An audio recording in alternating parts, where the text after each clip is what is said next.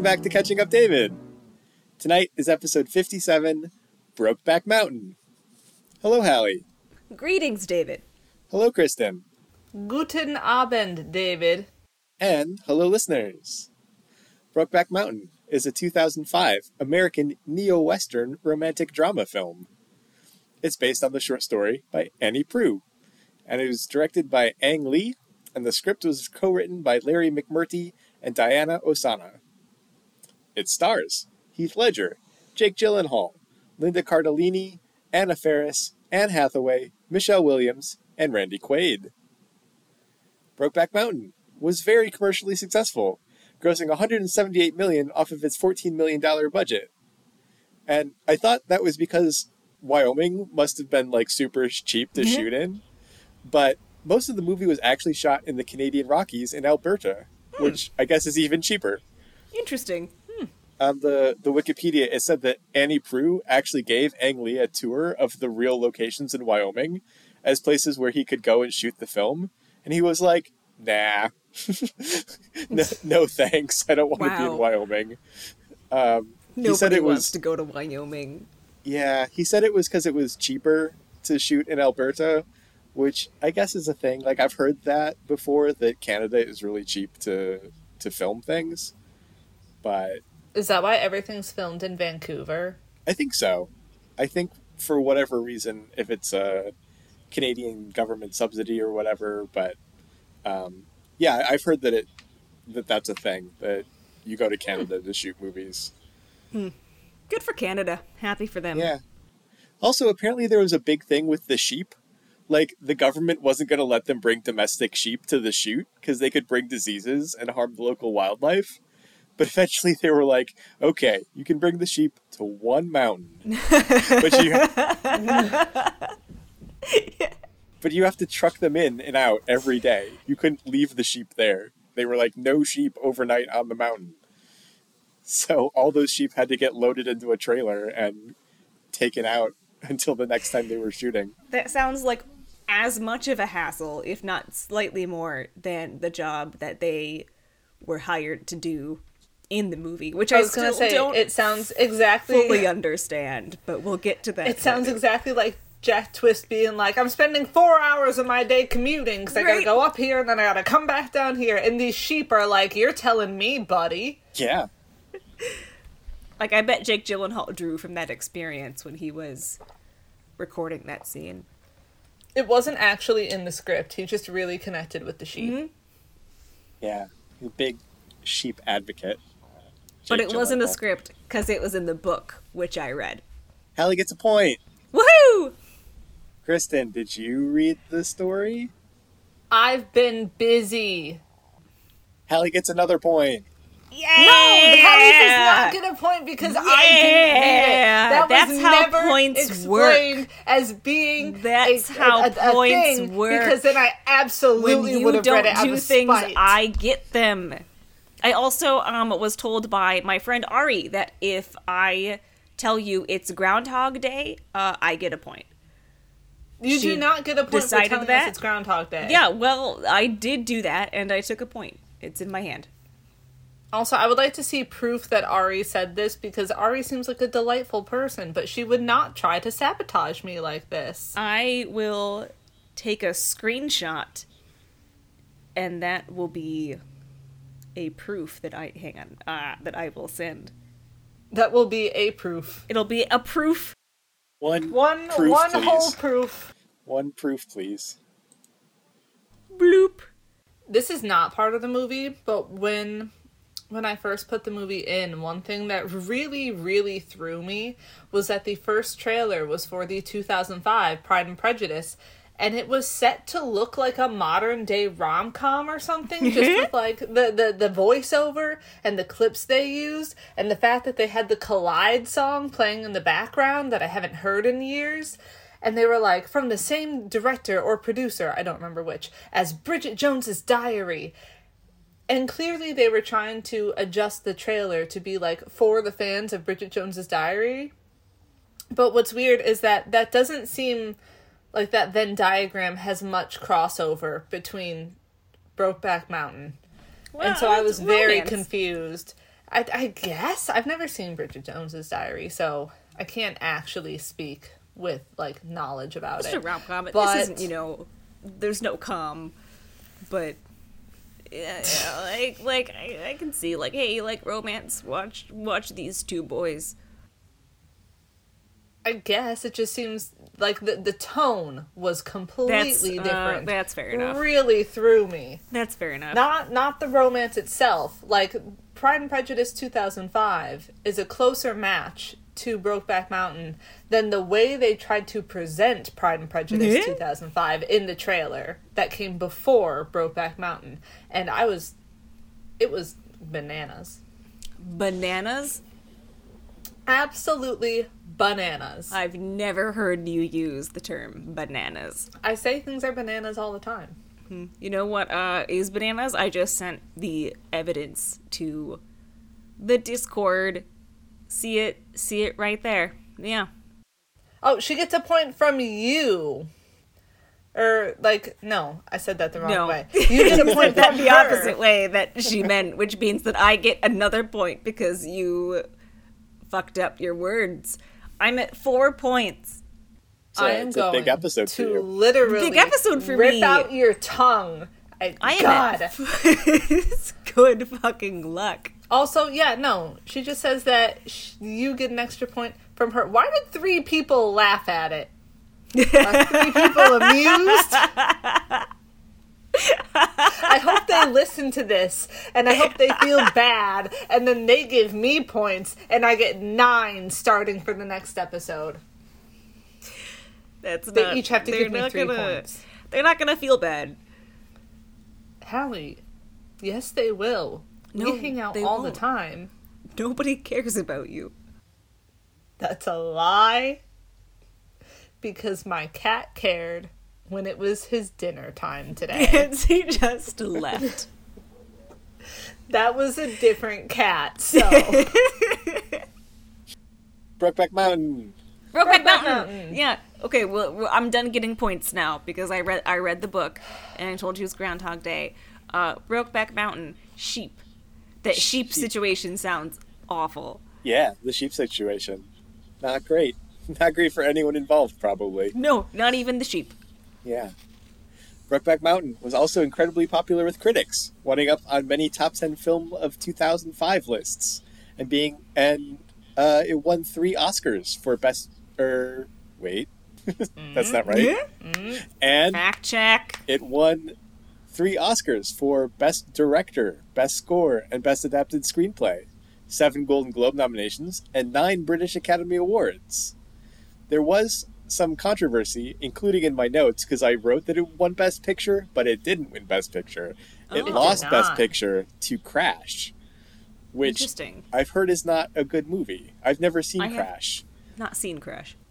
but I've heard that a lot of people were upset that Brokeback didn't win and that Crash won instead.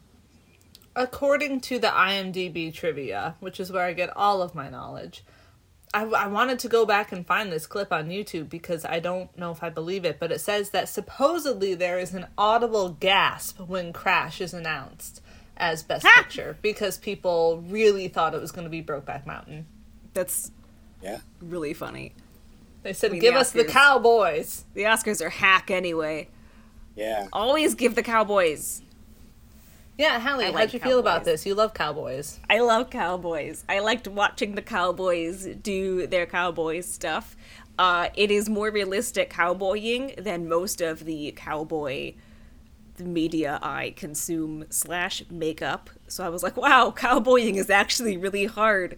It's all those sheep and and and uh, and the livestock and being around for the heifers when they have calves and uh, riding on bulls. The rodeo is optional for being a cowboy, but like, I was like, man, I know that they live this way because it's the life they were born into. And I was just like, ranching sucks. I wouldn't want to do it. Yeah. They don't get paid all that much. No, And they just move from ranch to ranch. Like it's. Uh, yeah. Even You know, in, it's- in the story, Kristen, you wouldn't know because you didn't read the story. But Yeah. in the story, there's a lot more detail about cowboy life. Oh yeah, they use uh, vernacular. They uh, the author uses vernacular all the time, which is great because I had no idea what she was talking about for most of it, but I really like that I didn't know. You know, it just it was it was cool, and I had the cool cowboy language. Anyway, cowboys get a big thumbs up. I liked their clothes, I liked their hats, and I liked uh, that Jake Gyllenhaal started with the jean shirt and the jeans. Uh, I liked their coats. Cowboys Jake Gyllenhaal did have a lot of good coats. He had a lot of good coats. A lot, especially when Ennis was standing in his closet and there was like a plaid coat that I didn't remember seeing Jake wearing.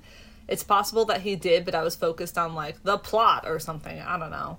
And I The was like, emotional oh moment that happens when Ennis Yeah. opens Jake Gyllenhaal's closet. Not uh not Jake's. God, Jack. God, Jack. Jack's closet. I'm gonna do that Jake Gyllenhaal. a lot tonight. Yeah. Yep. It's his own fault for having a similar name. It is. It really is. He should have thought of that before he did that and before he took all those sheep up the mountain. This is why Taylor Swift wrote All Too Well. Because of This these is crimes. exactly why that time they took all that sheep. That time she called him Jack. She was like, That fourth Jake. time she called him Jack. She was like, Jake, this is no way to live your life. This is no way to ruin mine. yeah, pretty much. And he's like, that movie came out several years ago. You should have moved past this. And she's like, Jack, Jake, I'm trying. All we have is Brokeback. That's it. broke back. That's it. That's it. That's it. It's sad. Anyway, uh, props to the movie for showing what I assume to be realistic cowboying. Yeah, I don't know much about cowboying, but I trust Annie Proulx to write in depth about it. Yeah. That whole that whole collection is full of it's um so Brokeback was originally a, a short story, which is not actually all that short, but it's 55 pages. It it's a it's, It's a like- sizable it's a sizable like- little story. Just shy of a novella, I would say. Yeah. But it was um, originally published in a book called Close Range Wyoming Stories, which is great. And I've taught stories out of that before when I was in grad school and, and teaching undergrads. Um, but lots of cowboy stories in that book. Lots of stories that are kind of sad and poignant. Not all about, not all about cowboys falling in love, but uh, Then what's the point? then what's the point? But it's really good. It's a really good collection. If if you liked the the writing at least, even if like it was kind of a bummer, and you're interested in reading more about cowboys, close range, I recommend it. Let's do the plot summary because I forgot to do that. So, in case it's been a while since you've seen it, Brokeback Mountain is the story of Ennis Del Mar and Jack Twist, two cowboys in the 1960s who find themselves working together herding sheep one summer on the titular mountain in Wyoming. The two become close, and one night, Jack invites Ennis into his tent, where the two have sex for the first time. The summer the two spend together creates a lifelong bond between the men, who meet up over the next 20 years to hook up and spend time together, putting strains on their marriages and work lives. When Jack dies, Ennis travels to meet his parents and offers to take Jack's ashes to be scattered on Brokeback Mountain as he wished, but his parents refuse.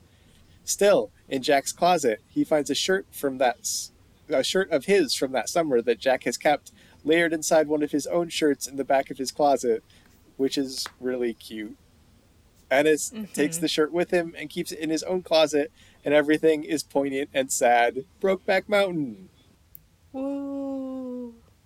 poignant and sad. Yeah. The woo you- was not because I disliked the movie. The woo was just because it's it's sad, so I can't have a lot of enthusiasm. Yeah, it was more of a it was a more of a muted woo than usual. Yeah. Yeah. So how'd the uh, the personality quiz go? Yeah, This Hallie, one- how did it go? As as personality quizzes go, this one had a bit of personality to it. It did. Yeah. I did have some personality. It was a it was a pretty good one this time. Like silly answers, but I was like, yeah, I'm having fun. It didn't it didn't take itself too seriously. Yeah. It had like interesting questions sometimes. There were Yeah. only eight of them. I like a nice quick one. Yeah. So who'd you get, Hallie? Me? I got I got Lureen Newsome. You do not have time for this. You put your best foot forward and you always look camera ready. You're used to being in the spotlight. You'll do whatever you have to do. You'll do what? You'll do whatever you have to do to get. There's a typo in this, and I was reading too fast, so I stumbled across it. But that's this quiz's fault and not mine. You'll do whatever you have to do to get what you want. You're used to getting your way, and you tend to throw a fit when that doesn't happen. But why shouldn't you? You deserve it all, baby. Yeah, I do. I was Yeah. happy with Lureen, because, you know, I don't got time for this. I got things to do. I got tractors to sell. I got cool hair to have. Yeah. I got, you know, I got cowgirling Is- to do. Is her some hair barrel, cool? some barrel racing, barrel Yeah, riding. I I, got don't remember what it's called. Barrel Anne racing. Hathaway to be like that's that's that's where I'm at. Lureen Lureen Newcomb yeah. Yeah. Who'd you get, Kristen? Newsome. I got the best answer. I got Jack Twist. Damn it! Ha ha! And I like that the quiz summary was like, "You're probably here to see if you're Jack Twist, but life doesn't always work that To see way." if you're It Jake did Gyllenhaal. For me. the summary says, "You're a sweetheart, but you have a hard time standing up for yourself. You oftentimes find yourself wondering, how did I get here? You're endlessly loyal, even when it's not." Not in your best interest. You're affectionate and kind, and you make friends with everyone you meet. Like Beth, I am the best of us. I don't know. I don't know about that one. It's true though. It's really gross though that we got a married couple. Yeah, that is Ew. gross. I was just thinking that, even though they're Yeah. not really destined to be together romantically. They don't actually like care about each other in the long term. It's just like convenient because you know divorce is a process. yeah, But I, ugh. but at least you know I didn't get the actual romantic counterpart that's true. to true. Jake Gyllenhaal. David, David, who'd you who get? did you get? I got Ennis Del Mar. Yeah, Yes. got a romantic. I was hoping for that. It says, You're tough as nails, except secretly, no, you aren't. You pretend to be a lone wolf, but really you'd like someone to be out there herding sheep with you, especially a nice cowboy who looks like Jake Gyllenhaal. You have a hard time expressing how you feel, but when you do that, means you really mean it. You also have a collection of 50 of the fl- same flannel shirt. It's a good flannel shirt. Yeah. Ennis. Ennis. Ennis. We all got three different results. That's great. Look at us Yeah. go. Aw, I got the best one though. We did. We're a, we're a We love did. triangle this week. Oh yeah. Causing You're welcome, problems. listeners. Yeah. So seeing it for the first time, I really liked it. I think I'd probably give it somewhere around in eight, eight and a half, something like that. That's so high It's for definitely, you, like- David. It's worth it. It's worth it. It deserves it. It's it's an objectively good movie. Yeah, the writing's really good. Yeah. Like the best the best parts of it are lifted kind of directly from the short story, which is also Mm. phenomenal. And if you haven't read it, I would recommend it. Hear that, Um, Hallie? If you haven't read it, he recommends it. Yeah, and even if you have, maybe uh, maybe go and reread it. I I had read it before in college, but it's been a long, long time since I had read it, so it was nice going back to it, and it sticks with you too. That's that's mm-hmm. part of the thing. Like, I, there were a lot of scenes and even like language that I remembered pretty explicitly from last time I read it when I was, you know, twenty probably. So, um, And actually, uh, I watched the movie for the first time. Like, I'm sorry, David, I cut you off. No, you're fine. You probably weren't done with your story. no, I I'm done. Okay, I'm gonna tell my thing then. Uh, I first watched the movie for the first time like a year or two ago. Longer than that. It was before the pandemic. S- several years ago, I saw the movie for the first time. Um, and then I read the book before watching it for this for for this. And I was surprised by how many times I'd see I'd read a scene in the book and be like, "Oh, I remember that from the movie." So my reference was the movie first rather than the book, but like the movie did a good job of taking what seems to be the most poignant stuff from the book and putting it on the screen. It seems to be a really faithful adaptation. Yeah, definitely. And like there are a few scenes that are new to the movie, um, Mm-hmm. and they they're mostly. I don't know if they're the most memorable for like. I mean, there is the scene at Jack's Thanksgiving where he yells at his. That's I was father-in-law about, I was gonna bring up Jack's football. Thanksgiving. Yeah. That's my favorite scene. Yeah, that's a that's a new one to the movie. Um, the Yeah. en- the ending where he meets with Alma Jr.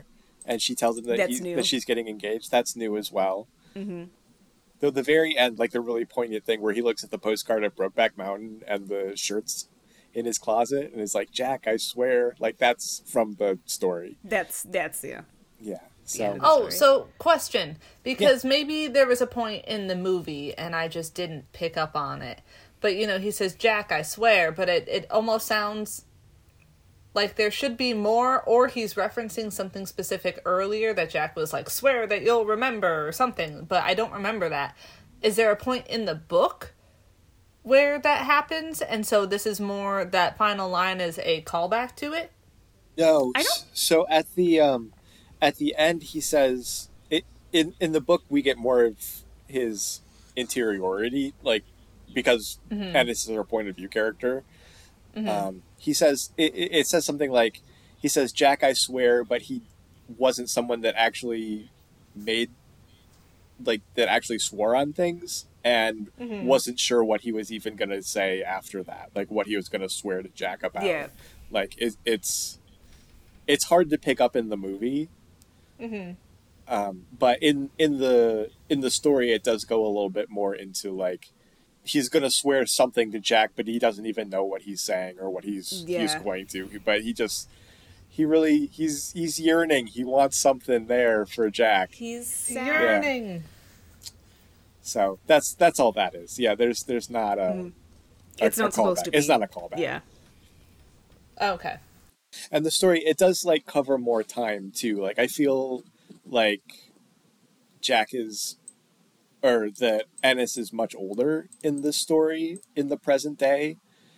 Um he at the very beginning he's finishing up a job and he's like out of money again because he's always out of money. And it's like well maybe i'm gonna have to move in with one of my married daughters. So like we're far enough along that Alma and or Jenny was that the other one? Jenny. Yeah, mm-hmm. that one or both of them have already gotten married, and that he's thinking like, well, I guess I might have to, you know, sleep on the couch at at Alma's place, mm, but Okay. because the story goes into more of the passage of time and what Ennis's character is like and has more interiority, like it's able to do those things where in the movie, like I did sort of enjoy him meeting with Alma Jr. at the end and her telling him that he's that she's gonna get engaged, for instance. Like that seemed like a happy medium between what the story is doing and what um, can actually work on screen. So I don't know. It's really sad. Yeah, It is really sad. It's really sad. Like you feel you wind up coming away from it feeling like in a just world, Jack and Ennis would have wound up ranching together forever, which is something they both clearly wanted. Only Ennis Right. like Ennis is just too afraid of getting beaten to death with a tire iron Right. for loving Like, another And man. can you blame is- him after his dad was like, "This is what happens to gay men"? Yeah, So- and who who can fault him for that one? Like Brokeback Mountain is an exhausting movie. That's why I took a nap afterwards because I just feel so bad for every single character at just about every single time during the movie. Like Jack and Ennis, they can't be together, but because of that, like Alma goes through a hard time and like Lureen's not getting the best of Jack and like the kids suffer because their dads are, you know, off secreting away all the time and it's just like it affects everybody. It's just really, really sad. And if the world was just, none of this would have happened. They Nobody would need to be be together. sad. The fights wouldn't have happened. It, everybody could have been happier and better off. Yeah, Yeah. the last bit of the movie was literally just like a steady like every couple of minutes there would just be like one lone tear that spilled over and I didn't even have the heart to wipe it away. I was like, yeah, this is sad. And I have to leave it be. and they have that huge fight before They have the huge he dies, fight. you know. Yeah. That's like the last time they see each other and they're just both they're just so tired. Like it it's hard enough for like me as an adult to see my friends and loved ones and like schedule like scheduling is so hard as an adult. So imagine trying to schedule all these week long trips that you need to like plan ahead of time for and pretend are just fishing trips to everybody around you. Like Yeah. it's so tiring. It's so exhausting. And Jack has to drive like 14 hours every yeah, time. all the Yeah. time. Like each way, probably. Every time he wants to Mm-hmm. go and see Ennis. And that one time when he thought he thought Ennis was like, Oh I'm my divorced, god, I'm broke ready my to go. heart. I feel so bad. I feel so bad because like, like this like, the situation doesn't change for Ennis. He's still afraid of being beaten to death, and he's still got his daughters. But like, I can see why Jack would think that and would drive all that way. So it's just it's just really sad. It feels like a mini breakup, even though it's not. Like the like so many scenes in the book and the movie feel like mini breakups that aren't breakups and it just it just makes me sad. It's just a heartbreaking moment because not only are Jack's dreams being crushed because you know he goes and Ennis is like no that's not what this is but then he doesn't Yeah. even get the whole like okay well since I drove up all this way you know we can at least maybe spend a weekend together or something Yeah. because Ennis's kids are there and so he doesn't want to be in that situation so Right, Jack and- just has to leave and so it's just it's double bad because he it was just a, a bad situation and there was miscommunication and then the kids were there and i'm like oh my god so when he was crying in the car i was like same jack i am crying with you in I the know. car I know. And it's just like nobody did anything wrong, you know? Like nobody's ever really at fault. no ennis was just saying like oh here's a life update i got divorced Yeah. and jack you know given the fact that they have had all these secret rendezvous um you can see why he's like okay thunderbirds are go ranch plan is happening Well, yeah. so it there's no one at fault it's just sad it's just sad. Yeah. And I feel like so many things are just sad without it necessarily being anybody's fault. Like Ennis marries Alma because he doesn't think he's he can be with Jack, you know, and they lose mm-hmm. touch for the 4 years.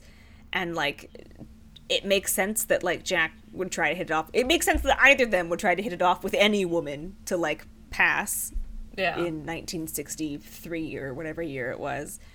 And I, I don't know, like, p- you try to make marriages work sometimes. Sometimes they're just about convenience's sake, but like, it totally sucks for the women. But that's not the woman's fault. It's not Ennis and Jack's fault either. It's really, it's society's just like it's all. fault. It is just. It's a. It's a. It's a. It's a. What is the line? It's a bitch of an unsatisfactory situation. i wrote that down when they said it because i was like god what a line what a quote. Yeah, that's from the book.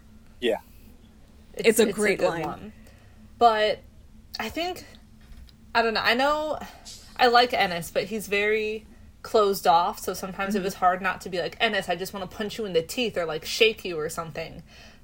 But Jack, I especially felt so bad because you could see when he was like at bars, um, romantically or not, you know, he would try to talk to people there and just make a connection, and it just felt like he couldn't. And he clearly was trying so hard to like get Ennis out of his head that whether it's with Lureen or the the one guy who was another rodeo person, The rodeo clown. Yeah. yeah who whatever. And it's like he's just he just is looking for like someone and can't get ennis out of his head. And holds on to that for years. And i feel so bad for him. And i just he they both deserve like great big hugs. But because ennis you know shoves his feelings down you don't see as much that he needs a hug, which does not make him less deserving of a hug. I'm just saying that like I have a big old bleeding heart for Jack because I am Jack. and like I, oh whatever in the in the scene when he's Ennis says like something like we can't keep going like this or Jack was like, I had a better plan once. Mm-hmm. And it's like so frustrating because he did, but it makes sense that Ennis didn't want to do it. But and uh, that's Yeah. my that's my general Yeah. reaction when watching Brokeback Mountain. And and I feel so bad too because Jack mentions it multiple times. We see him mm-hmm. multiple times say like we could just get a ranch and we could do this or even you know, obviously he wants his own ranch, but even at the end of their first summer together when he's like, "Hey, you coming back here next summer?" and then at the next summer goes back and is like, "Hey, has Ennis Del Mar been here?" Like he clearly just wants to be with him and tries pitching this so many times and he Yeah. just keeps getting shut down.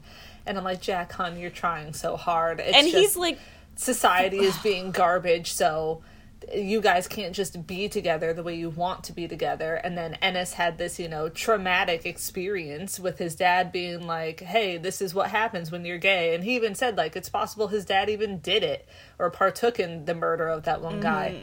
Yeah. So. uh, uh, Yeah. So, most of what I knew about this movie before, I mean, other than like the plot, because I had read the story, but it would sort of become a bit of a meme, just like it's the gay cowboy movie. yeah, yeah. And like, I don't know, do you think it it's like that just because it's uncomfortable for some people to confront masculine love? Uh, my theory is actually it's so sad that referring to it as the gay cowboy movie makes it just a little bit more Just slightly more uplifting. right. Like, oh, I can have fun with this movie when I refer to it as the gay cowboy movie outside of the moments I am watching the movie and being sad. But that also might be me giving too much credit to humanity in general. That's how I take it. That's why I refer to it as the gay cowboy movie because that makes me happy because I like cowboys. But I mean, yeah, I know that it was um he, like I wasn't super aware of it when it came out, but I know that other classmates were, and there were a lot of like snicker snicker moments. But they seemed more because it was like a sexy movie, and it was also, you know, I don't think it's the first time a gay couple has been shown explicitly on screen, but like it, it was big. They showed two men making out, and and people were like, it was a big deal. But I was also a teenager, I think, when it came out, and so all my peers were also teenagers, which is just not the best time. no, teenagers are something. They, you know how you know how they are. So like I, my memories of it in a contemporary sense are muddled by the terribleness of high schoolers and the fact that I didn't care about it at the time Yeah, I was or about what anybody else was saying. I was a wee sprout when it came out. I was 11. So this was like not at all a movie that I had any interest in because I was like, I don't know, give me one of the cheaper by the dozen movies. That's what I'm here for. so like not the same camp. But I do remember and I I don't know if this is because it was one of the first, not first, but like one of the more prominent uh gay love stories at time or if it's just because you know I was 11 and starting to become slightly more aware of things outside of my own personal interests such as cheaper by the dozen I don't know. I remember thinking like this is different. It's not a movie I want to see because it's old people and they're cowboys mm-hmm. and who cares? But it did seem Wait, you thought they were old people? yeah, when I'm 11 and I look at Jake Gyllenhaal, who was like 25 when he filmed this, yeah, he's old to me. Not now, And yet, because they're both younger Steve than Martin me. in Cheaper by the Dozen is Yeah, totally acceptable. yeah. Some of those people were like a year older than me and younger. I guess I mean some of the kids, but they're not the main characters in Cheaper by the Dozen. It, this isn't about Cheaper by the Dozen. It's it's fine. We'll have to watch that someday. We though. will. It should be on the list. But It should be on the list. so I mean, I wasn't really aware of it, but I'm sure, yeah, there probably were awful things of people being like, haha, gay love cowboy movie, just because people are like, lol, homosexuality. And that's bad. Yeah. But I think maybe now, I think if people were like if I were to say it's the gay cowboy movie, I say it with affection. Right. Like it's turned into an affectionate thing. And I even sensed from what I remember, like the memories to me were maybe not so much homophobic as like this is a sexy movie. LOL sex. That LOL be- taboo sex as well. Like that like that for me was where all the jokes came from. It was like a new kind of taboo R-rated movie or whatever that you were like really adult if you saw and knew how to make jokes about and stuff. But again, that might just be being given too much credit to people. No. I wouldn't be surprised looking back on it. Uh, That's true really though because I like I said I did see Brokeback Mountain, but I was like in 7th or 8th grade or something and we played it at a sleepover. Someone else put it on. I don't know. And I mean, I don't remember my exact thoughts at the age of like 12 or 13, but I think if there was any sense of being uncomfortable with it, it was more so just like, oh my god, I am too young to be watching a movie that has a sex scene in it. This is scandalous. What? I would like to think it was not because there were two men, but I, I think yeah, most of it at that young of an age is like, uh, this is clearly adult content, and I am not yet an adult. So some of it could have been like Hallie said, snicker snicker, because haha, this is a thing that is taboo for us at this age. And I think I think a huge part of why it was so big too was that the movie is a serious movie. Like it's it's a high. It's an eight and a half movie. It's like a it's like a cinematic movie that won three Oscars. It's like a really really good film that took itself seriously and depicted how sad homophobia is. So I think that like that weight affected how it was taken too because I feel like it was probably the first time some of my peers were exposed to the idea of it as a legitimate relationship eh, bet- between between two men. I don't remember what my point was when I started. This know. I. I think I can see what you're saying because at that point, maybe if, because you know, certainly like Disney, Disney now barely wants to acknowledge anything LGBTQ, and that's after no, like, but every single movie pushing it. has like the first Disney LGBTQ The first character gay in it. something. Like every single one for the last five years. It's exhausting, and they never actually commit to anything. But No. anyway, so like clearly, when you are growing up, if you're if you're growing up around Disney movies, you're not getting any sort of exposure to this.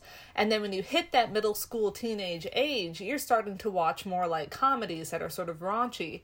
And so I can see what you're saying in the sense that if people have mentioned like a gay relationship, even in a positive way, it was probably in a comedy where there were at least a couple like digs at it or like Right, where it was, like- about it. So even if it was a good thing, you're still laughing with slash at it. But I think yeah, maybe this was the first time that people were like, "Oh no, this is a legitimate love story. It's a good thing."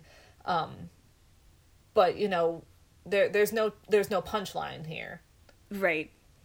And and they're not like the funny gay friend Yeah, who who who uh supports the female protagonist or whatever. Yeah. Like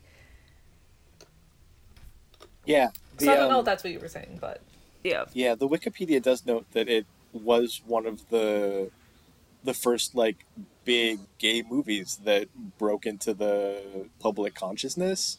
Like Good there there had obviously Mountain.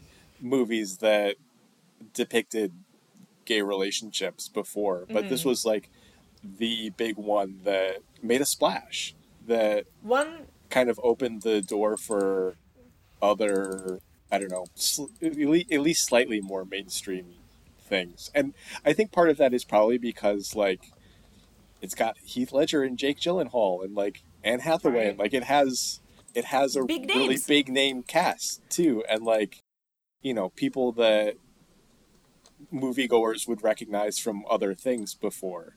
And the script is really good and like Yeah. you know, and the direction is really fantastic. And yeah, I, I don't Uh. know. Like, n- not to say that like other movies in the past, like that wasn't a thing, that it wasn't well directed or whatever, but like there were just so many things that came together for this movie that really propelled it and maybe even just like gay stories a little bit more into the mainstream.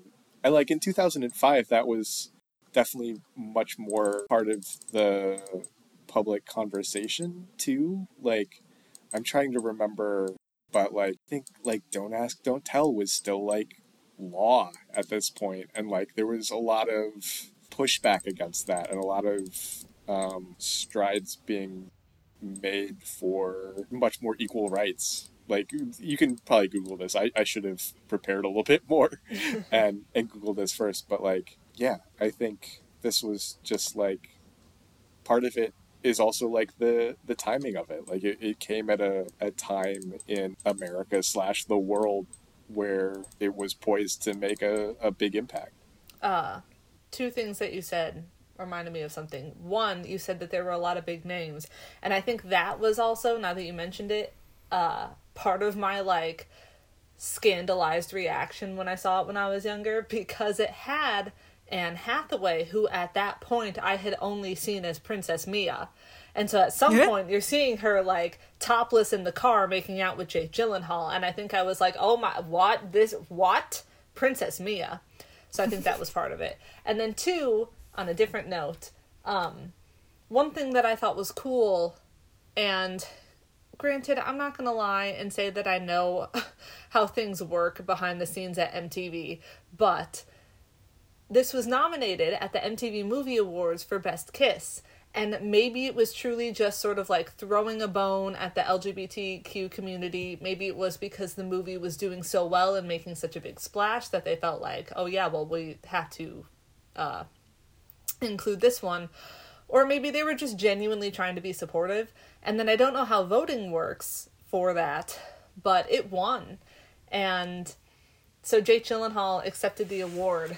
And usually, I think the like tradition, quote unquote, is to have if the stars are there, they like recreate the kiss or something. But it, it was just Jake Gyllenhaal there. But still, I think that's very cool that in 2005 or 2006 or whenever those awards were, that this was nominated and won. Because I Yeah. could see it being nominated, but like if someone told me, "Do you think this would win the Best Kiss award in 2005?" I would say, "Nope, probably not." But it did. And I think too that like to to to my to my knowledge, Jake and uh Jake and Heath, when he was alive, are both straight. Or at As least far as I know. bi. I don't I don't know their personal lives, but at least like a straight assumed straight assumed actors Mm-hmm. were cast as a gay couple and like took the roles seriously, you know, and like really went at it, which I think is is cool. So like a lot of people were like, "Oh, well, they should have had like real gay people in the role." It's not. It it's it doesn't feel quite the same as casting like real POC people instead of not POC people for POC characters. Um, but and I and I get the point. Obviously, obviously, uh, th- that kind of thing shouldn't affect whether you are casted or not or whatever. But like, but like, they're both heartthrobs. Jake Gyllenhaal and Heath Ledger, both heartthrobs. So it was like, oh, these male, I don't want to say role models, but like girls had them on their posters, you know, when they were kind of, because the girls liked them, like the quote unquote ideal teen idol.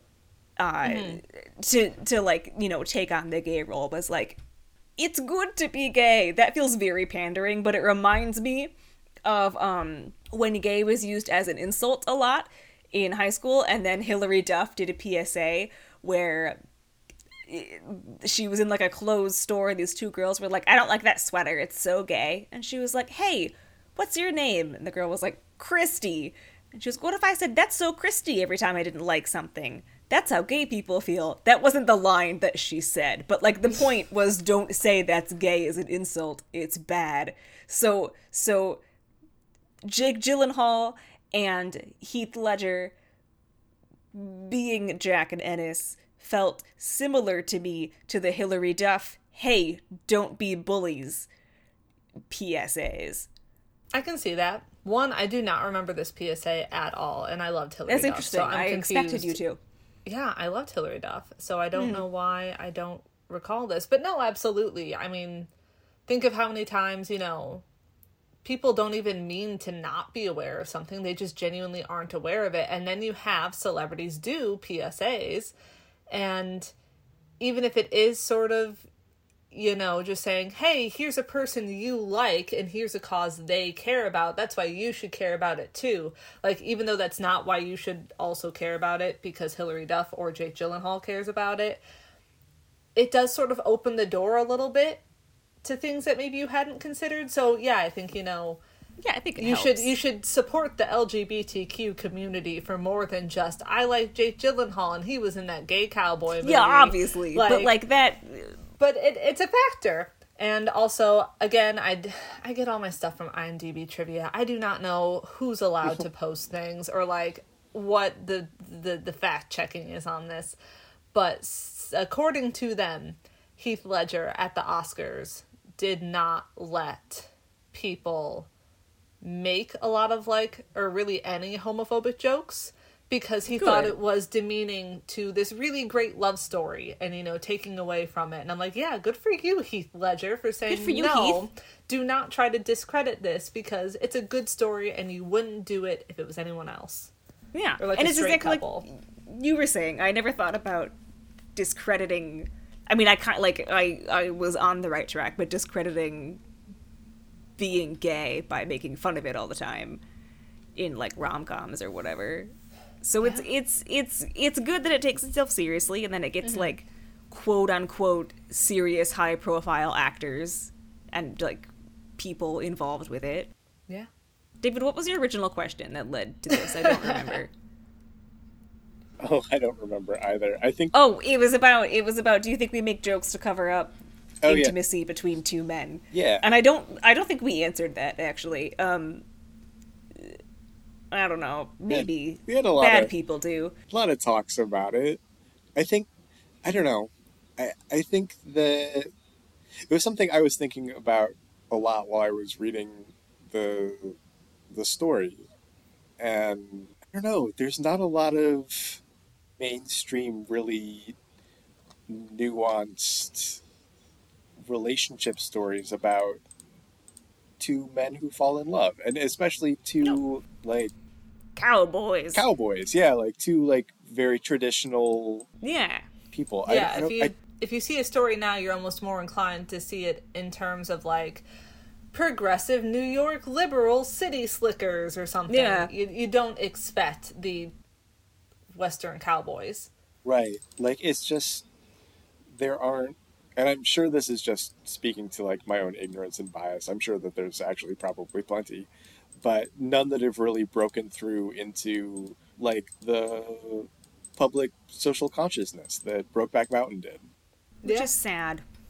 Well, that's part of why I was saying because uh, we have our little Discord chat, and so I was saying before this movie that we should have balanced it out because this is a sad gay love story. So we should have followed it up with a happy gay love story to try to, you know, make things better for our hearts. And that's why I love the movie. I also just love the movie, but love Simon because the main character at some point says like i deserve a great love story too. And i'm like yes simon you do. And so it's really great to see him sort of say like if everyone else gets this why can't i have it too? Because it's correct. And it again isn't as you know it wasn't on the same global scale as brokeback mountain or anything It was not, no. but it i think it made a tiny bit of a splash. I don't know. I, I had a point. I was starting to say something and i lost my train of thought. But love simon great movie. Highly recommend. Does not break your heart as much as brokeback mountain. Love Simon was was like big enough that people were like, "Oh, another gay movie." yeah Which is 'cause I such a sad a sad thing to say. it's it came out hold on i have the movie literally right here. What year Okay. did this come out? And it's still we were like whoa a whole a whole movie for the gays right, like what? We're allowed, or people are allowed to have a, a whole rom com for us. Where? What year is this? I guess I could pull it up. 2018. Yeah, 2018, and we were still like, whoa, so nice of them to throw them a bone and give them a gay love movie. Should not be that rare. Should not. so what are um what are some of your other favorite romantic movies? Like either romantic comedies or like dramatic movies like this? Would you count Lo- Love Simon as one of your favorites, Kristen? I would. Um, I didn't used to.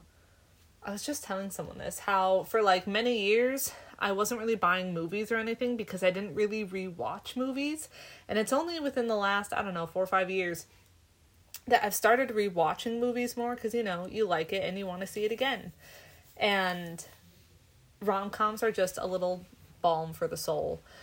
So, romantic movies definitely Pride and Prejudice, which we watched.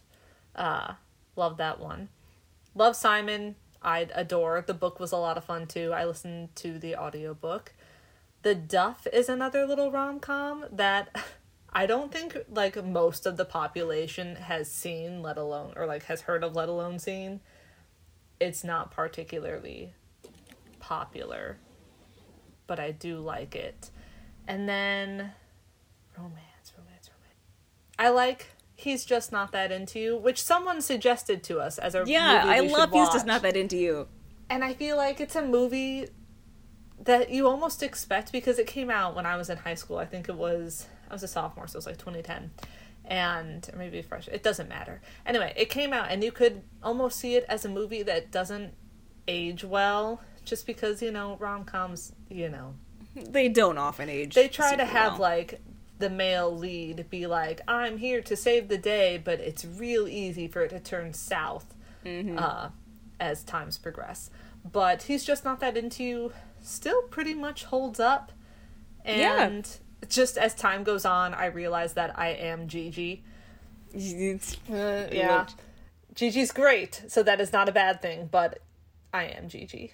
So i tend yeah i tend to watch more if it's going to be a romance it's going to be more on the rom-com side than the dramatic side with the exception of the 2005 pride and prejudice i also because i love heartbreak and sad things i do love in little women another movie we watched uh, just the the the weird little love triangle that i at first was very dissatisfied with between jo and amy and laurie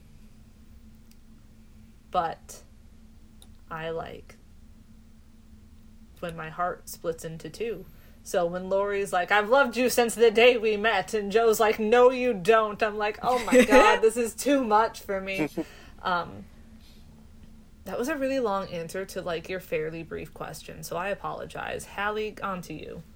Okay, so for I don't go for dramatic romances that much either. Or if I do, I can't think of them in this moment. Besides Jack and Rose from Titanic, Oh my I god, like how them did I forget Titanic? because they're sad and Jack is great Jack and is he great. saves Rose in more ways than one. This is And- just another movie where Jack dies. Ah! Why would you say that? I actually thought of this last night and like almost texted it, but it was like eleven thirty and I was tired. Minus points. Or just Yeah, give me lose more. No, you I up to lose points. five.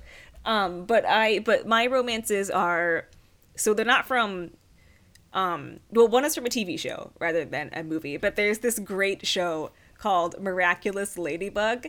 It's a cartoon and I'm gonna I'm gonna pitch it to all the listeners because listen, listen, listen. Marinette is the main character, and her superhero alter ego is Ladybug. Marinette has a crush on Adrien, um, and Adrien's superhero persona is Cat Noir. So Cat Noir has a crush on Ladybug, but because Marinette has a crush on Adrien, she keeps turning down Cat Noir every time he makes a move. And Adrian keeps not flirting with Marinette because he's pining for Ladybug. It's called The Love Square. It is very entertaining. I love it a lot. It's very frustrating to watch people turn down dates with the person they end up going on a date with. Like there's a whole episode where they like stand each other up, but it's okay because Cat Noir and Marinette end up having a date, but they don't they don't know. It's complicated to explain, but it's really really satisfying. And I like it a lot. So far they haven't gotten together together. Uh, but you know, it's gonna happen one day, and it's very satisfying to watch the teenagers bumble around a little bit before they get to that point.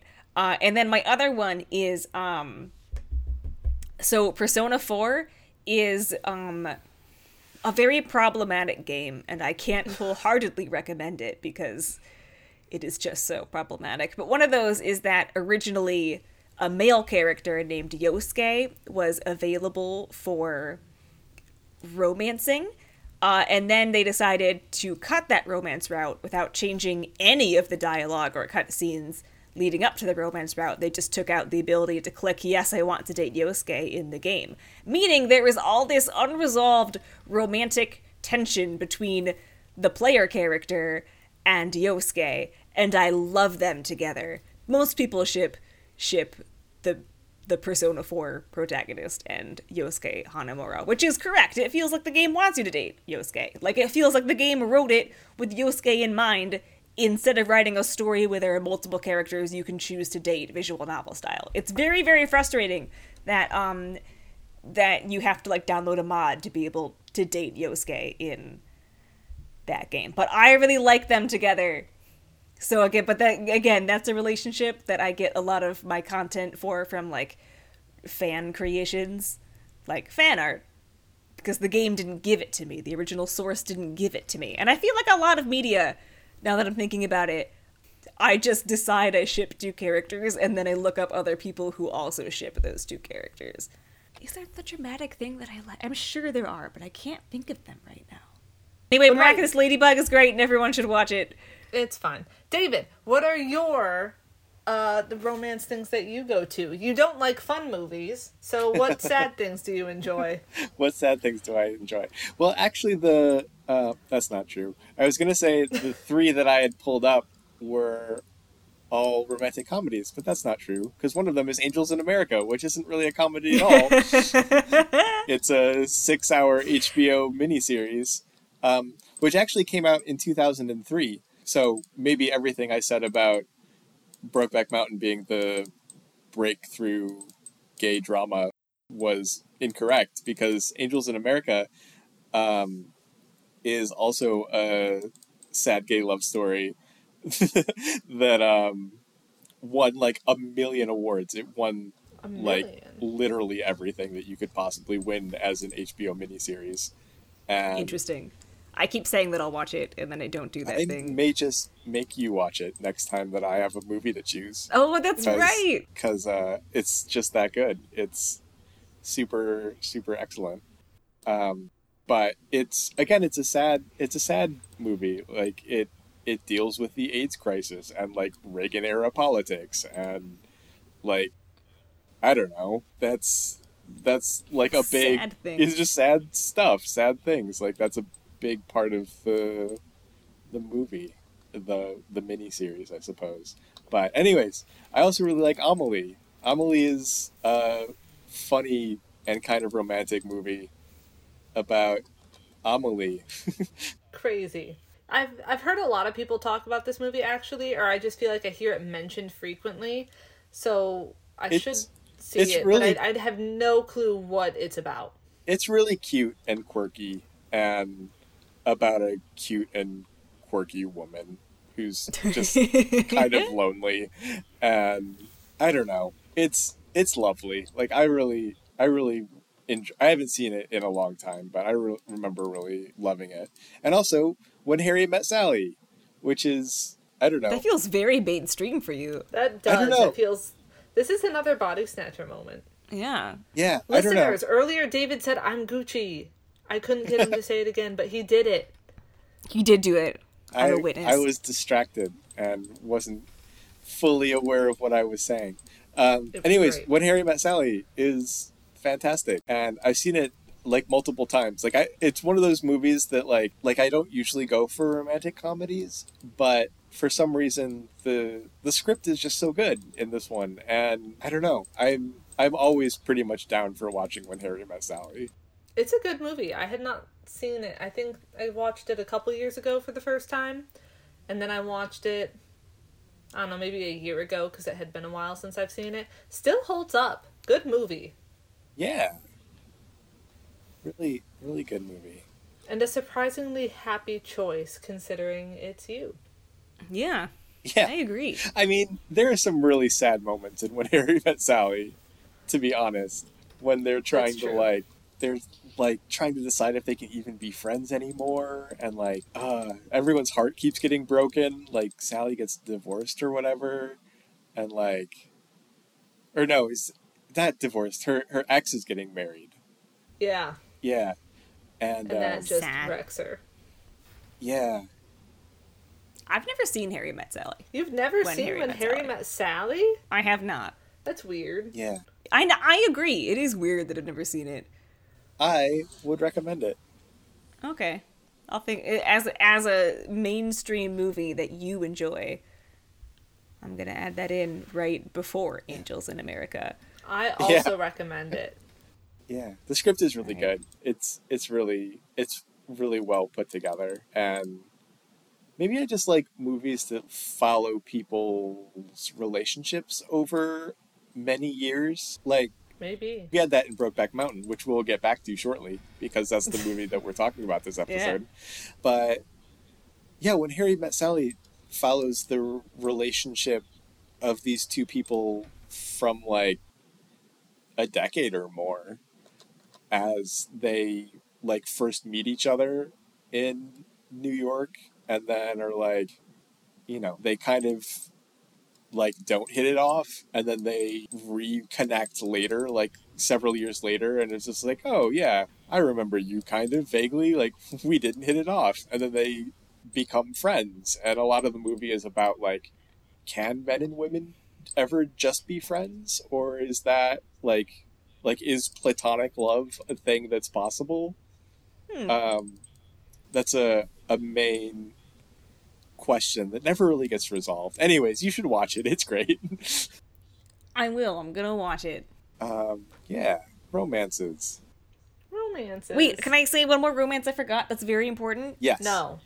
Listeners, listeners, Phoenix Wright and Miles Edgeworth, my favorite ship of all time. Play the Ace Attorney games. That's that's. I can't believe I forgot them because I knew there was a couple I was forgetting, but I looked to my left and saw my little my little figurines, and then I remembered. Yeah. See, All I'm very distressed because you mentioned that there was like something you were forgetting, and I feel like there's something I'm forgetting. Like I feel like I have a favorite ship, and I can't think of it, and it's it's really distressing me because I know I also have like shows that have cute couples or at least cute moments, and I I enjoy those. But I'm like, oh God, do I have like a favorite couple? Who am I advocating for? And I can't think of anything. Um, so maybe I'll circle back to that, or maybe it will continue to evade me. We don't know. So, some other things that we should talk about. would we we touched on the difficulty of ranching life, Yep. and like Jack winds up making a little bit of money, but Ennis is like poor his whole life. Yeah, All he the like time. constantly is like, "You can afford to take off work. I can't." And I'm like, Ennis, I wish, I wish I could help you out. and like and like part of it is because like Alma wants him to get like a steadier job elsewhere, but he likes the transience so that he can break away to go see Jack. But that also means that he can't afford to take time off to go see Jack because he hasn't built up anything. It's just it's just sad. He also, I, I can't imagine him with like, he doesn't have the personality type of, oh, I can work at a grocery store as a clerk and do this, or I can sit behind a desk and do this all day. He's such like a solitary Yeah. man that I think he really just prefers cowboying, which I know maybe isn't a verb, but that's that's his vibe. That's what he wants to do, and he wants to do it with Jack there. But the '60s are rude And the seventies and the eighties. Just all of rude. time. All of time is rude. All of time is rude. All of the time. Ugh. Yeah.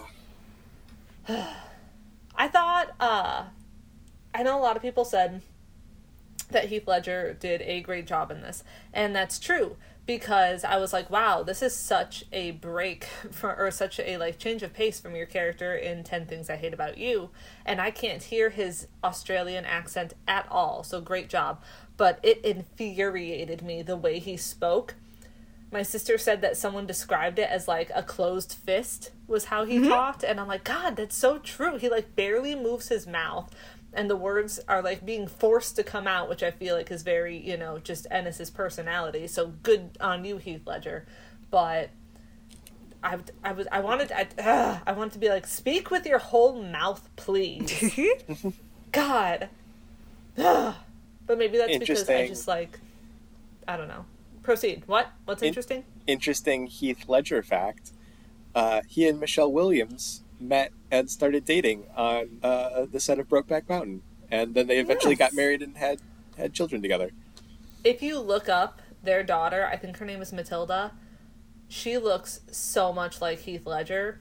I mean, it's been a while since I looked it up, but I remember seeing a picture of her and thinking, "Oh wow, that's spooky." Matilda Ledger. Matilda Ledger. yeah, there are a lot of side by sides. Yeah. I mean, yeah, I think when I saw it, it was a couple years ago, so obviously people like continue to grow into their face.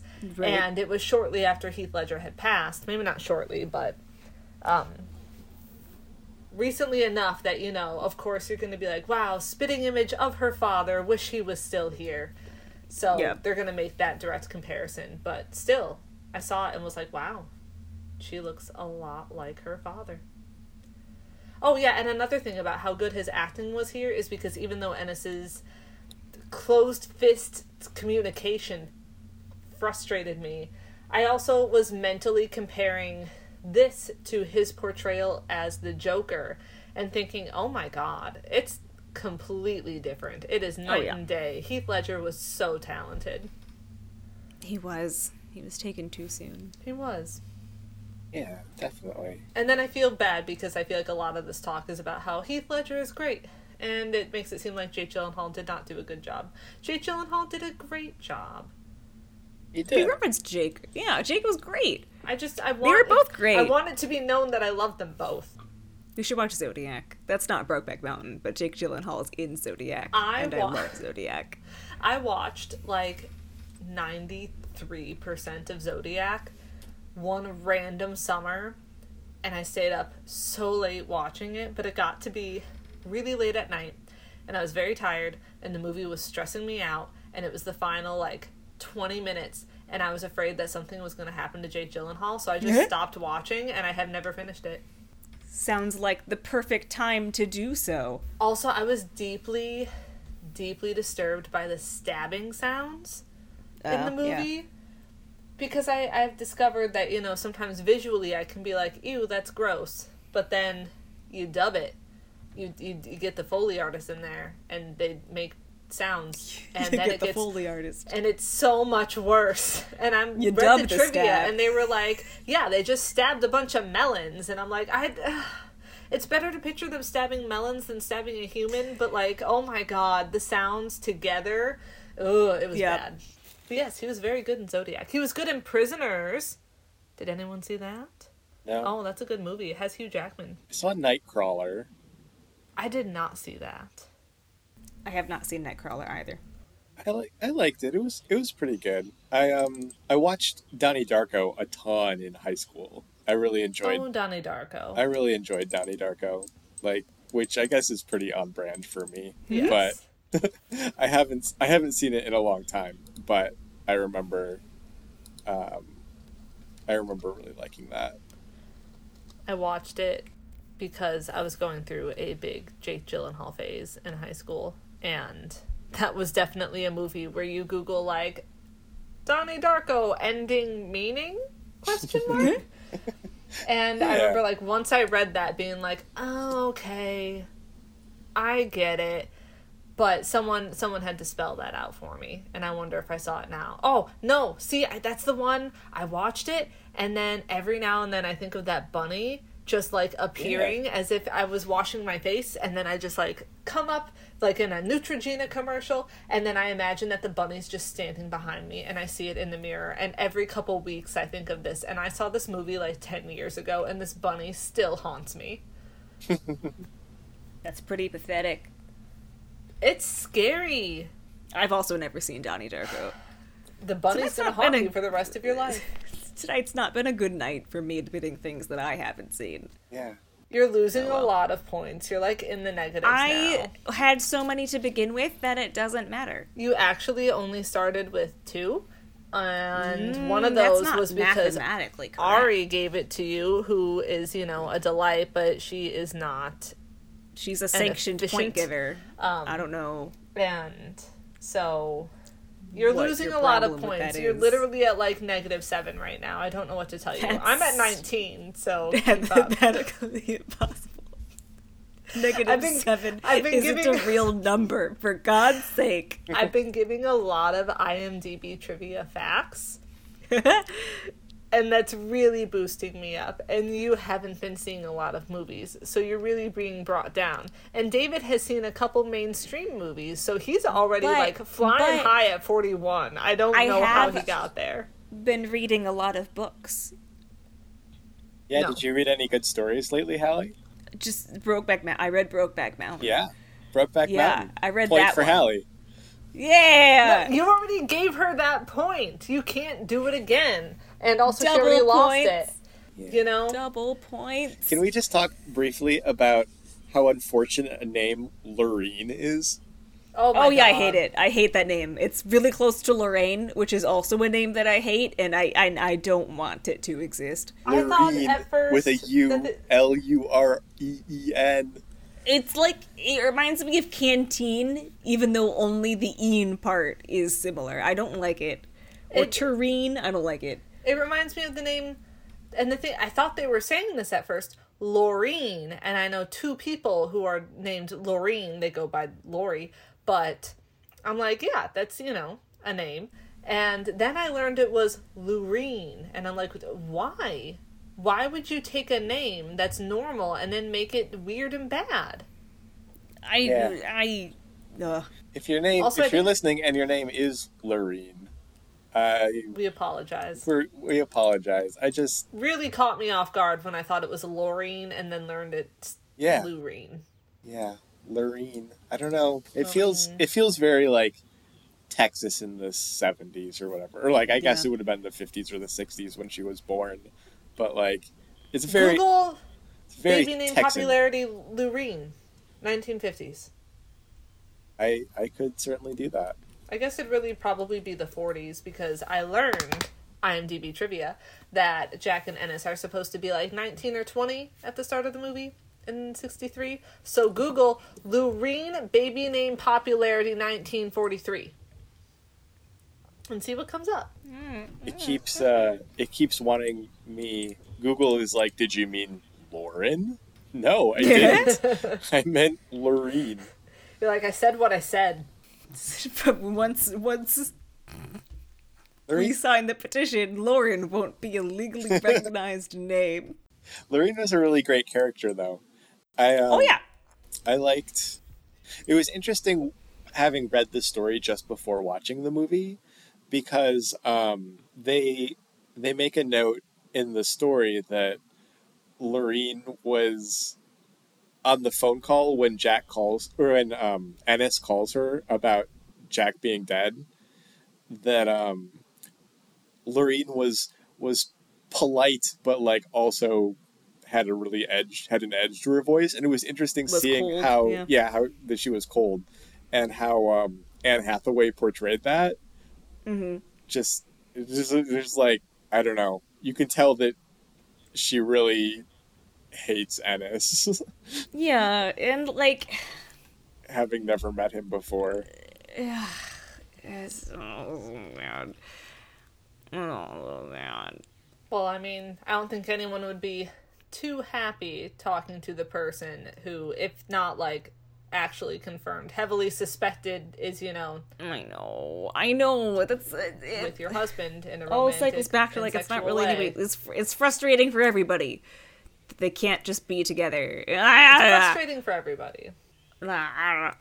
but it was interesting because I was trying to Google something different at the end of the movie, but I saw a quote from Anne Hathaway where they ah I knocked something over um where they had filmed two different endings. And i think one was where she's talking about what happened in his injury which is you know mm-hmm. supposedly the tire rim something or other hit him. And that's what happened. And then there's also a different scene that they filmed where she's saying what happened which is what we see where he's being beaten to death.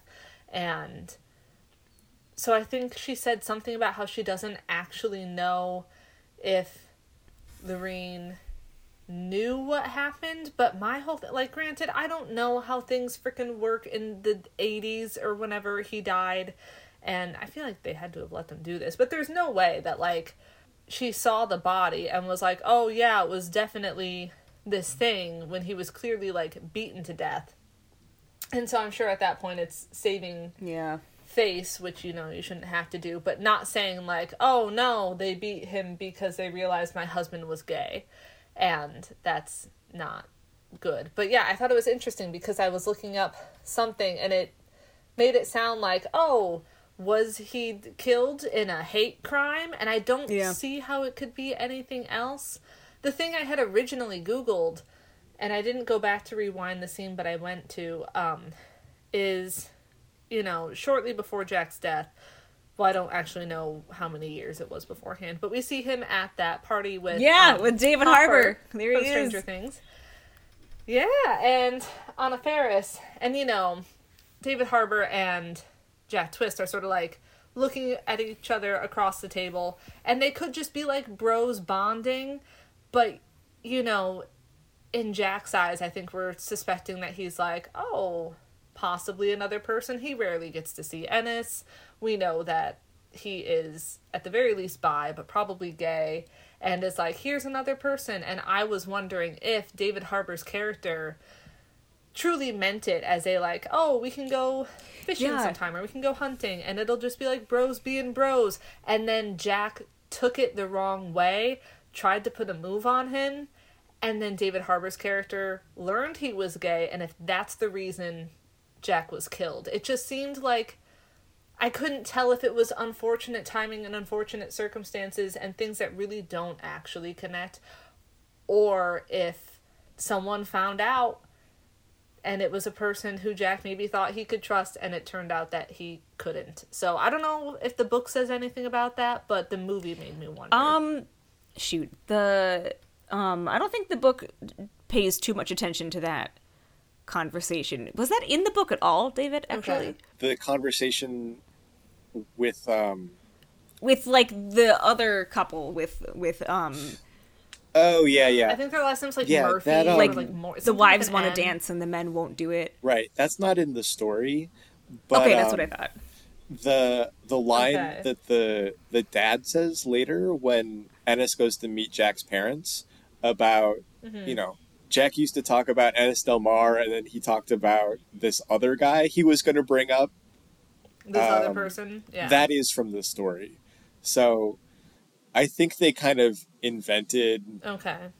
th- there's there's a lot of like subtle things going on in the story and i think this Mm-hmm. is something that they invented for the movie to sort of flesh that out that you know maybe there was this other either relationship that started or this other i don't know possibility you know there's also Yeah, the line friendship at the that very least. jack says that he was having an affair with the other rancher's wife which is Yeah. possible like another like a third possibility of like Right. this is how Jack wound up getting killed is like he was messing around with that guy who invited him down to the cabin, like that guy's wife, and he found out about that. Like, um, and it's also possible, possible. that um, a tire really did explode and he died, and that Ennis is just sort of imagining the the scene where that that little brief interlude where Oh. Jack is getting beaten to death. Like the the story is really kind of vague about that. If The story is really really vague. You know, uh, Ennis pieces it together over the phone, but like not in a compelling way for the reader to understand. Like, right, right. It's it's like Ennis's fears all along Yeah. have sort of bubbled up at this point, and he thinks that maybe that's what happened, but um, or like he kind of Maybe. reads a line between the lines a little bit. yeah, because she says something and he's like, "Oh, it was a tire iron then." Like Yeah. instead of the tire part, the rim or whatever that was supposed to have exploded out. Yeah. Um, so like I trusted Ennis's read of it because everybody kind of has to say things between the lines and not outright. Uh, but like it, it it could have been like it's it's just like, and I think the sad thing is that it could have gone either way. Not necessarily that, like obviously it would be sad if we had a confirmed a confirmed murder, but like it's sad that we also don't really know, and Ennis doesn't really know. Yeah. I thought of like, oh my god, how how horrible would that be? Because you know, even though him and Jack don't talk super often, they clearly still care about each other. They've kept this up for like two decades now. Sending a letter and then getting back Oh, this God, stamp that heartbreaking. just says deceased. Like, th- th- oh my, I don't even know what I would do. Like, I remember as I was watching it, I was thinking like, he's kind of you know put together and not really losing it. And at the end of the phone call, you know, we see him start to break a bit, but. I mean, what uh, Yeah. what could you do in that situation, especially because you've just been given this thing that just has deceased stamped on it, and so obviously that's a shock. But like, what a there's never a good way to find out, but what a And you can't, he way to can't find out. openly mourn or talk to anybody about it. No. Yeah. All he can do is be like, "Oh yeah, we were close. We worked together one summer," but he can't not that Ennis is much of a talker to begin with, Mm-hmm. but even if he wanted to, there's no one he can share is this, why- with. Oh, oh my god, I I'm sorry, I was just gonna Go say ahead. this is why everyone, especially men, need therapists. we should all We be should all open be about our sharing our feelings, feelings. and have somebody that you can trust to talk to, and I don't know, work through some stuff. What if they? What if he had someone he could work through this stuff with? I'm sorry. Go ahead, Kristen. Oh, I was just gonna say how I was so mad, and you know, maybe the dad was just uh, Jack's dad was being rude because he, you know, Jack thought he was too good for the family plot, or maybe Jack's dad su- or suspected that there was something between Jack and Ennis just based on the way he was like, oh, Jack used to talk about, you know, going up with Ennis Del Mar, and I don't know, but when he was like, "Oh no, his ashes are going in the family plot. They're not going up to Brokeback Mountain." If I was Ennis, I'd be like, "You got it, sir. Absolutely. Wait until nightfall. break into the house, steal the ashes, and be like, no, it was his final wish to go to Brokeback Mountain, so he's going to Brokeback Mountain." And I. Urgh, I was hoping that there would be some turns sort into a of heist scene movie. you know we we saw not not even a heist movie and there would be there would be no time for this to have happened.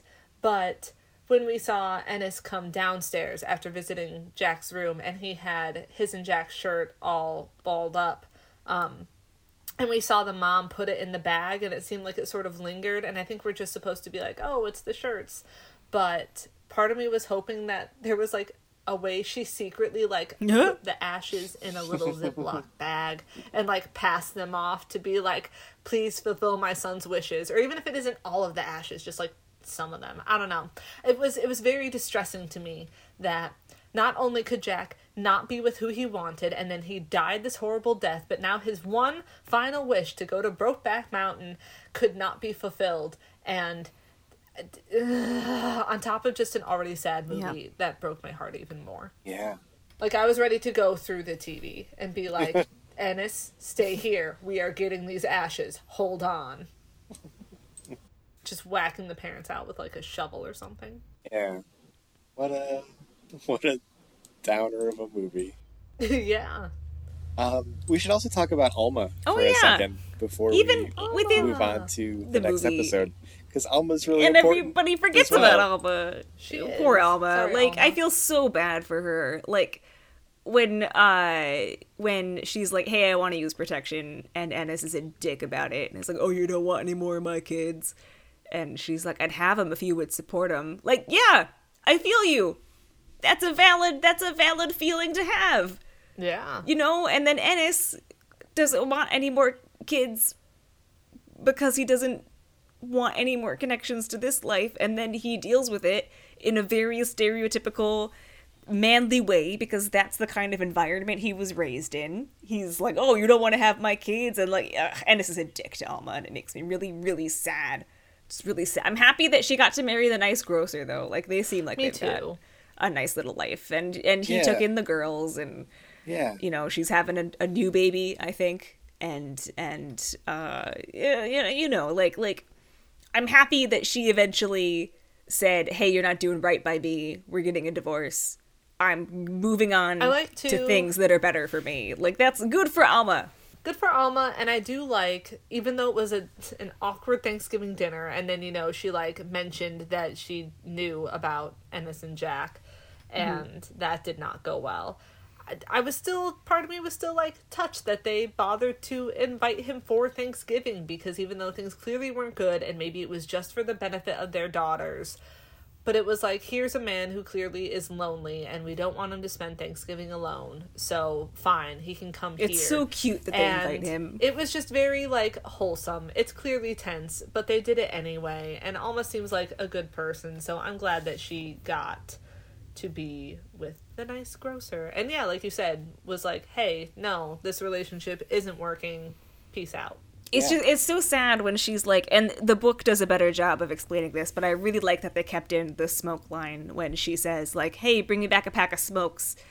In an effort to make him come back sooner and he says, "Oh, there are smokes in my shirt in the dresser drawer or whatever." And then um he comes back and is like, "Oh, we're going up to the mountain for a day or two.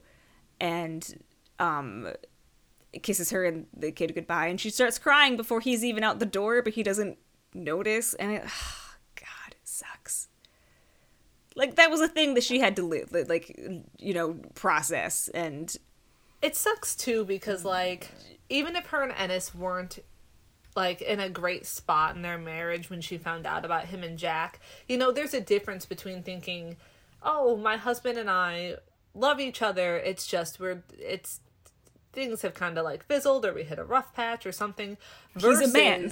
realizing like he is in love with someone else and the way that he kissed Jack was probably a way that they have not interacted like truly with passion in a while and i'm like wow Yeah. that is that sucks because you just sit there and you rethink and she knows that they've been that they worked together however many Yeah. years ago so she just is probably replaying those four years in her mind like oh my god this entire time i thought we were a happy married couple i thought he loved me and maybe he does but this certainly kind of changes how you view things and that sucks and then they're still together for several more years and she just Yeah. knows this Yeah. it's hard it's hard. And like um before before she even knows that they're a thing when he's like going to come visit she's like oh we could get a sitter. We could take him out to that restaurant.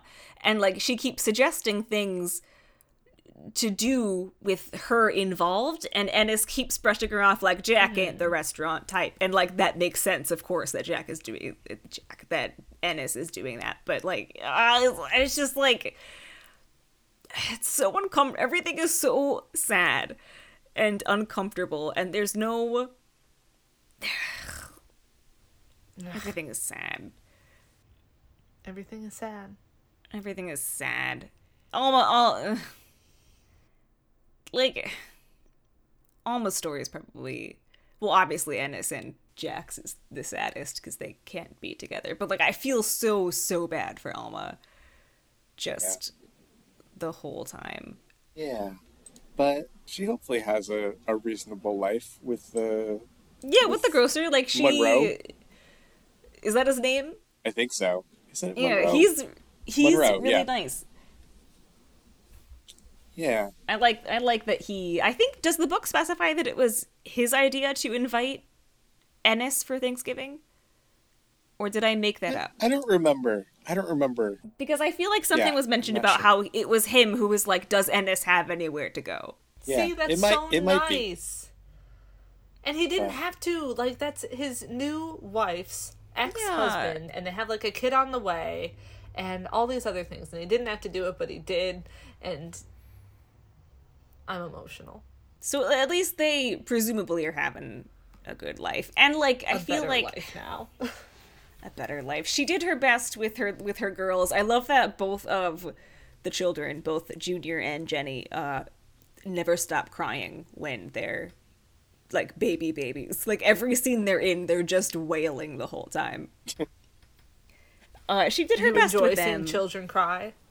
No, it's just really funny. I really like when he uh he goes into the bedroom where they're both crying and he leans down to kiss um the older one and she starts screaming even louder as he leans down to kiss her. I don't know. It's just it's funny cuz kids don't know what they're crying about. Yeah. Well, on that note, should we talk? okay. Should we talk about the next episode?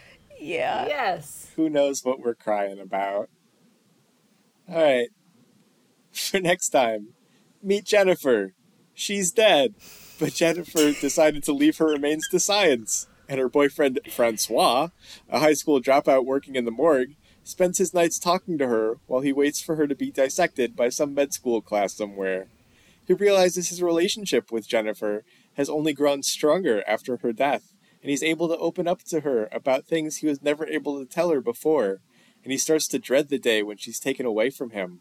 So one night, he decides to take matters into his own hands, stuffing the body into a cooler and rolling it to his car after his shift.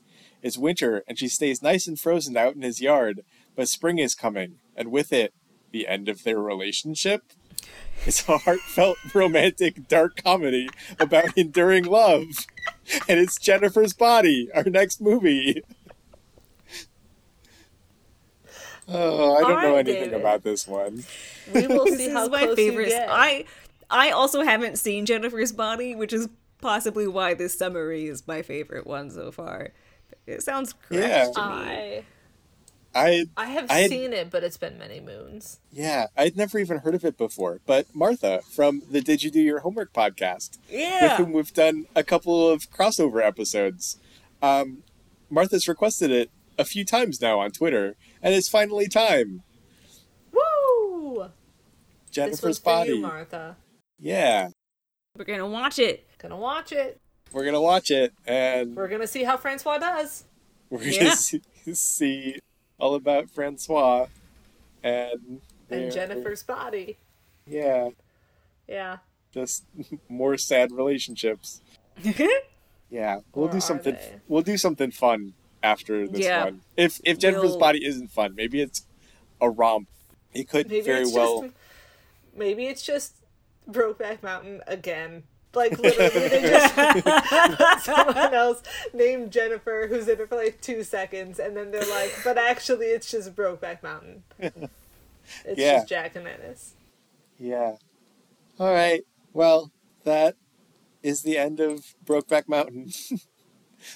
And um, until next Hope time. you enjoyed it. Yeah, I hope you enjoyed it. Yeah, yeah. Until next time. So long, Hallie. Oh, yeehaw, David. Good night, Kristen. I'm pissed. I was gonna say yeehaw too. So you know what? I'm sticking with it. Yeehaw, David. Good night. Howdy. And uh, Haw yee. uh, good night, listeners.